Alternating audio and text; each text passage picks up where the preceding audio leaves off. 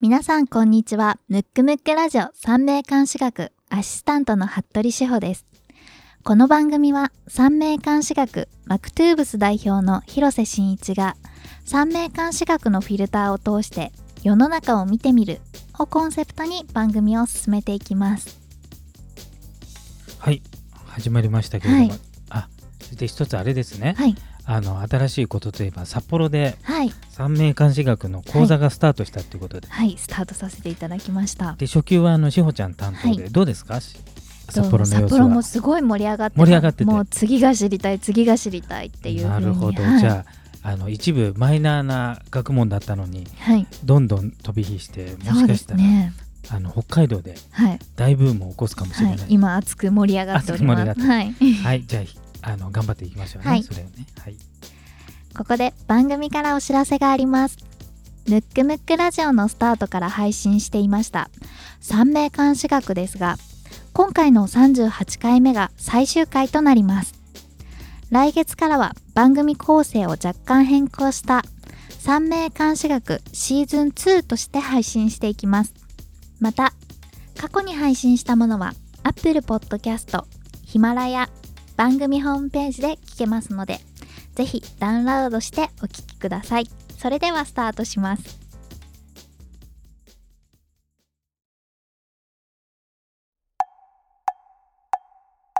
むくむくラジオだべ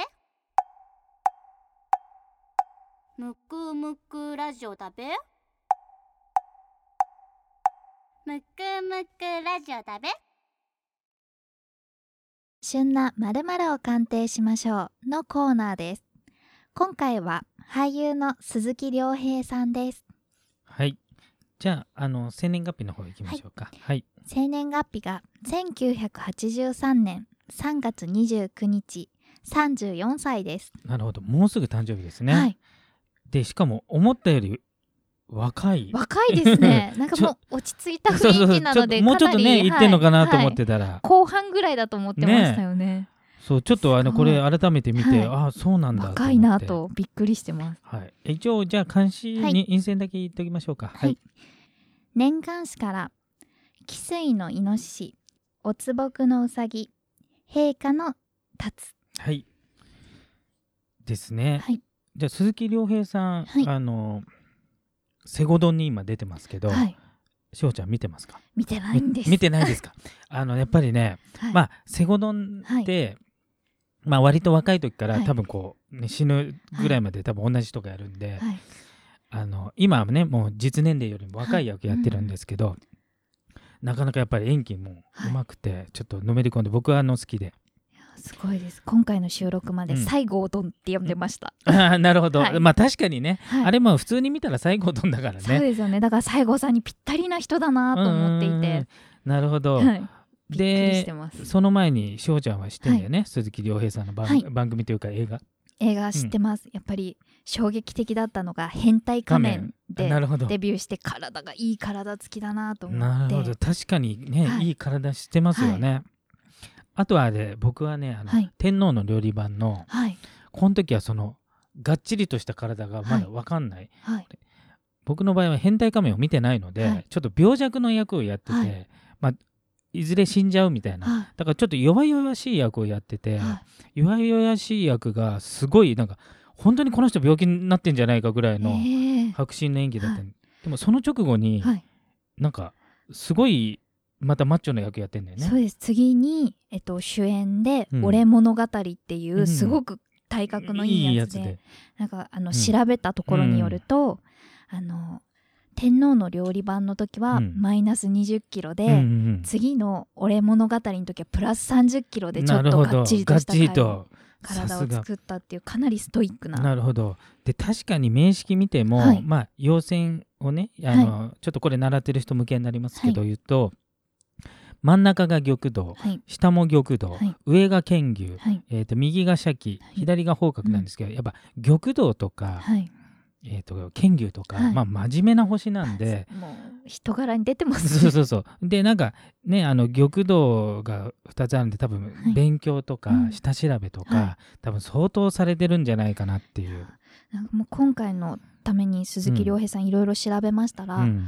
もともとモデル出身うん。らしくてなるほど。ただ、うん。モデルのオーディションはめちゃくちゃ落ちてたと。うんうんでそこで俳優さんというところを目指した時に、うん。俳優さんであれば、うん。演技が上手かったら認められるっていうことが分かってすごく演技についてお勉強していたっていう。なるほど。でもこれどう見てもはい。勉強家にしか見えないし、はい。すごくなんていうのかなこう、えー、と勉強に対して真面目というか、うん。はまあ勉強に対してというか俳優に対してもね、はい。だからしかもその奇抜な勉強の仕方じゃなくて、はいうんうん。本当にオーソドックスにはい。役にこう入っていったりうん。勉強するっていう非常にいいしあと運勢を見てもはい。これね、この番組で、はい。まあ今日であのシーズン1は最後ですけどはい。たびたび出てるはい。重大なのがありますね。はい。なんでしょう。大運天中大運殺天中殺あの別名が神様あの贈り物。ト。うんうん贈りっていうことではい。プレゼント、はい。これがなんと28歳から来てて、はい。おそらくこの辺からまあぴったりとはね、はい。あの大運なんで大運は前後1年取るんで、はい。28付近から、先ほど言った変態仮面が初主演映画なんですが、これは2013年でちょうど29歳の時。29歳に対してちょうどね、この入った時に認められて、で今回大河の主役ですから、はい、しかもあの大河の主役に決まる裏話で、はい。別の人が実は決まってたんですけど、その人がいろんな事情から降りて、この鈴木亮なる平さん決まったと。相当運が強い。です。でこの大運天中殺がこの28から回ってて、はですでに大河の主役やってることはもう要点確実なんで、はい。この場合は15年上がるんで、はい。そうすると28から15年となると43までははもうこれはもう非常に強い状態なんで、もうこれからますますもうさらにあの活躍がまあね、まあ、期待もされはい。るし、まあ、ほぼ間違いないんじゃないかなっていう、本当に年齢の割にうん。どっしりとした役柄が多いんで、うんインパクトが強いですよね。うん。多分この大河終わった頃にはさらにまたうん。増して、ただちょっと直近で言うとね、はい。あの根牛天中殺なので、はいあの全体的にはもう15年上に上がるんですけど、43までは上がるんですけれども、えーその前に、はい。あの2020年21年のはい。これオリンピックイヤーで、うんうん。この時に六尊と四六の中殺なんで、はい。は一応あの鈴木さんはあの、はい。結婚されてるっていうことなので、2011年にうん。一般の方と結婚されてる。結婚されてるということで、あの2011年が、はい。まあ、あの鈴木さん先ほど言ったようにちょっと女性のねはいところがちょっと弱点なんですけども、あのちょうど四六が回って、はい。うん。そこで結婚ししたんですけど、はい。っていうのは男性にとってみたらあの結婚のタイミング、はで非常にいいんですけど、うん。日誌が外で結婚してたんで、はい。そうなると、はい。これはあまり良くないんですね。はい。そうなると、はい。あの結婚の時期としてははい。あまり良くない場合、うん。すぐには出なかったりするんですけど、はい。その次のはい。時はい。要するに12年周期なので、はい。それが超えられるかっていうところでその直前の2020年と21年が、はい。ええーと天中殺で六尊四六なので、はい。かなりやばいですね。女性とかはい。家庭、はい。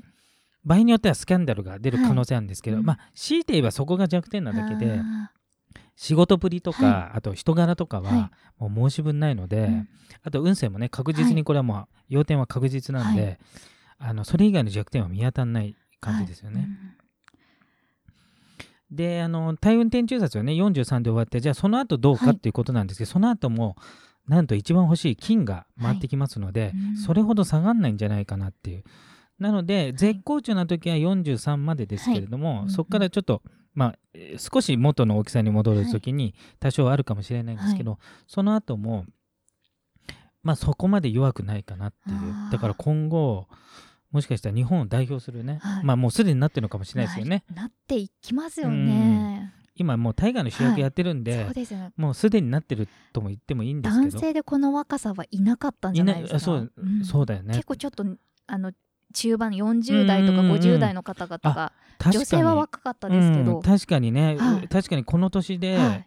主役級の人そんなにねそうですよね。確かにいない。34歳は結構若いですよね大河にしては V6 の岡田君がもうちょっと上、岡田さんはもうちょっともうちょっと上、上ですはい。ねあの人は2個か3個前にね大河の主役やって、やられてますけれども。だから鈴木亮平さんはね、はい。今後ますますまあ女性スキャンダルまたは家庭的な問題がなければ、はい。その2020年21年ですね、はい。そうすればあの俳俳優業はい。だけで見ると、全くもう弱点がないのでうんいけるんじゃないかなと。なるほど。うん。さらにまあもともとねはい。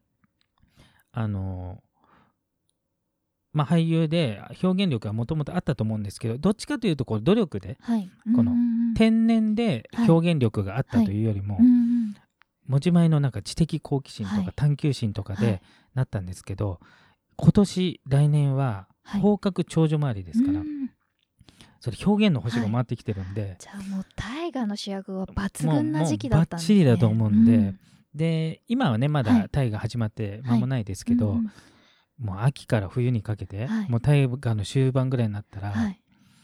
もう結構すごい次の仕事とかもね来るんじゃないかなと。素晴らしいですね。はい。だからね、はい。最後にあたってね、うん。あのボリュームあシーズン1がはい最後にあたって何人かはい。選んだんですけど、はい。まあ、ちょっとしほちゃんのアドバイスもあって、はい。ちょっと別の人よりもはい。これから伸びそうな人がいいんじゃないかっていうね、もうまさにふさわしい、はい、プラス広瀬先生は何といっても歴史歴史マニアです一応あのムックスタディ、はい。日本の歴史っていう、まあ、はい。別番組ありまして、皆さん見てくれてあ聞いてくれてたらはい。ちょっとありがたいんですけども、それがちょうど、えー、と1回目から4回目5回目ぐらいまで、まだはい。ちょっと配信してないかもしれないですけど、もうはい。収録は終わってるんですけどもうねセゴドンから入ってますので、まあセゴドンから入ったんですけど、マニアックすぎて島津家からやっちゃってますけど ですけですので、はい。もし大河とかはい。興味ある方うんは、その番組もぜひ見てほしいんですけど、はい。で三名学的にもはい。鈴木亮平さんは非常に何て言うんですか、まあ、穴がないというか、真面目そうですもんね、うん。本当に。まあはい。強いて言えば、はいなんていうの？ものすごい個性があるかって言ったらまた違うんですけどまあでもあの肉体がねそうですね。役作りのために相撲部とかにも通ってるらしくて そうなんそれくらいストイックに役にもう没頭していくと。なるほど。もう玉堂剣技の鏡ですね、これはね、はうん、なのでまあ先ほど言ったように女性の場所がもともと弱いのと、はい。まああのルックスとね、はい。あのその体型もあるから、うんうん。若い時はもう全然ねそれでいけますけどもともとそこの、まあ、管理というか扱いがねはい。あの少し心配な部分もあるんですね。天日化線も持ってるんで、まあはい色気はあると思うんですけど、うん。そのトラブルだけ注意してもらえれば問題ないかなと、なので今後ますますはい。期待できると思います、今回の「春丸は鈴木亮平さんでした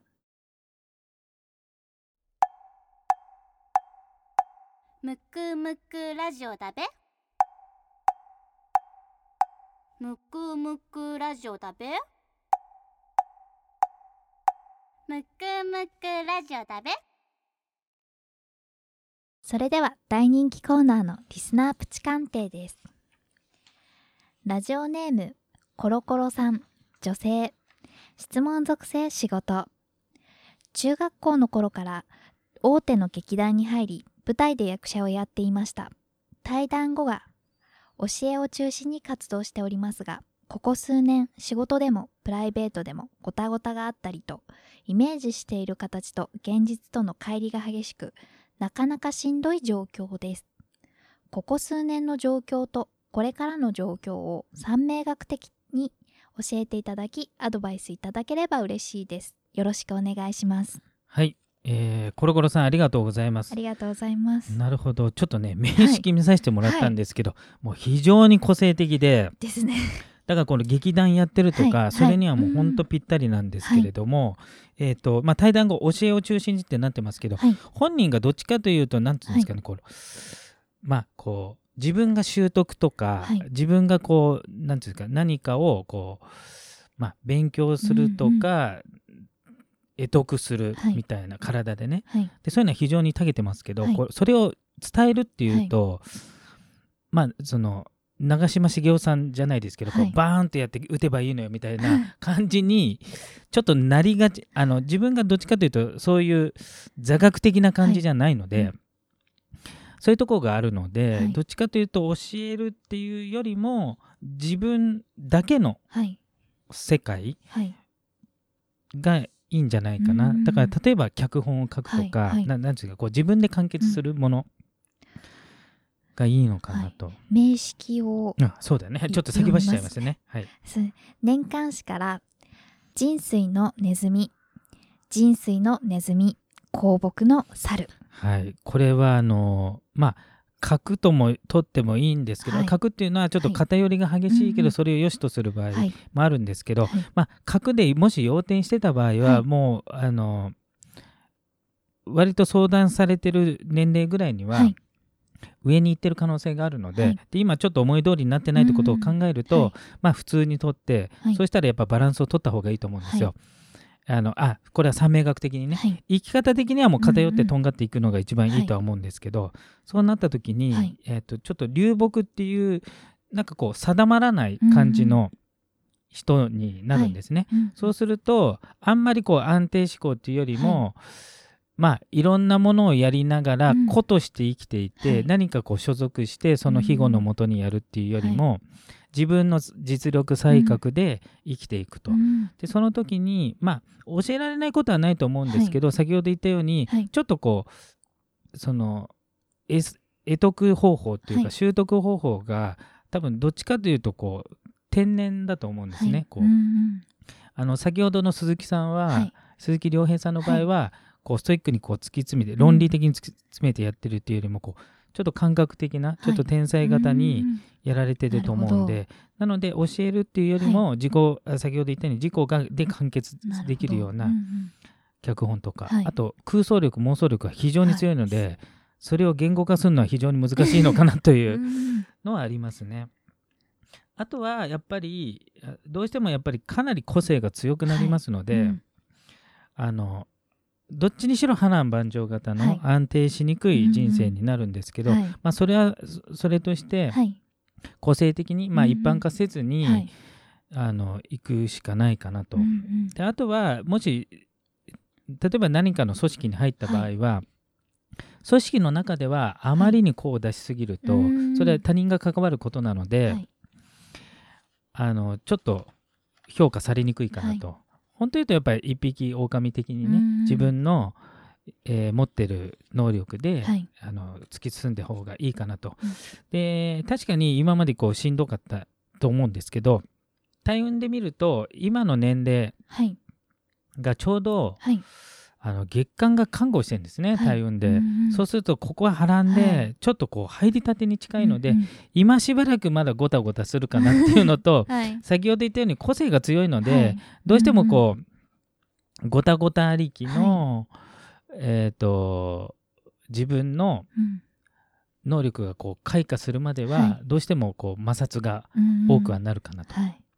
ただ信じて、はい。ちょっと天才型なんで、自分のその才覚を信じてはい突き進んで、はい。もし誰かと協調しないといけない場合は、うん。そこの部分だけは一応協調しといた方がはい。仕事としてはうまくいくかなと、うんうんうんそんな感じですかね。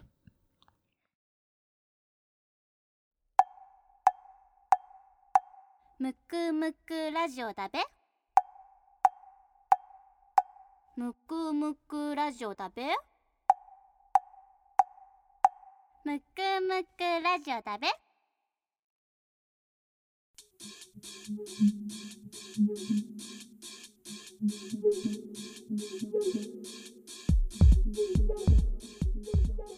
エンディングの時間になります。はい、しおちゃん、いろいろ長い間、はい。ありがとうございます。こちらこそ長いというかもしかしたら短いかもしれないけど、もう結構ね、初めての体験で、はい。あの最初ははい。あのいろいろあったと思いますけど、あのすごいしっかりやってもらって僕もやりかすす。やりやすかったので、はい。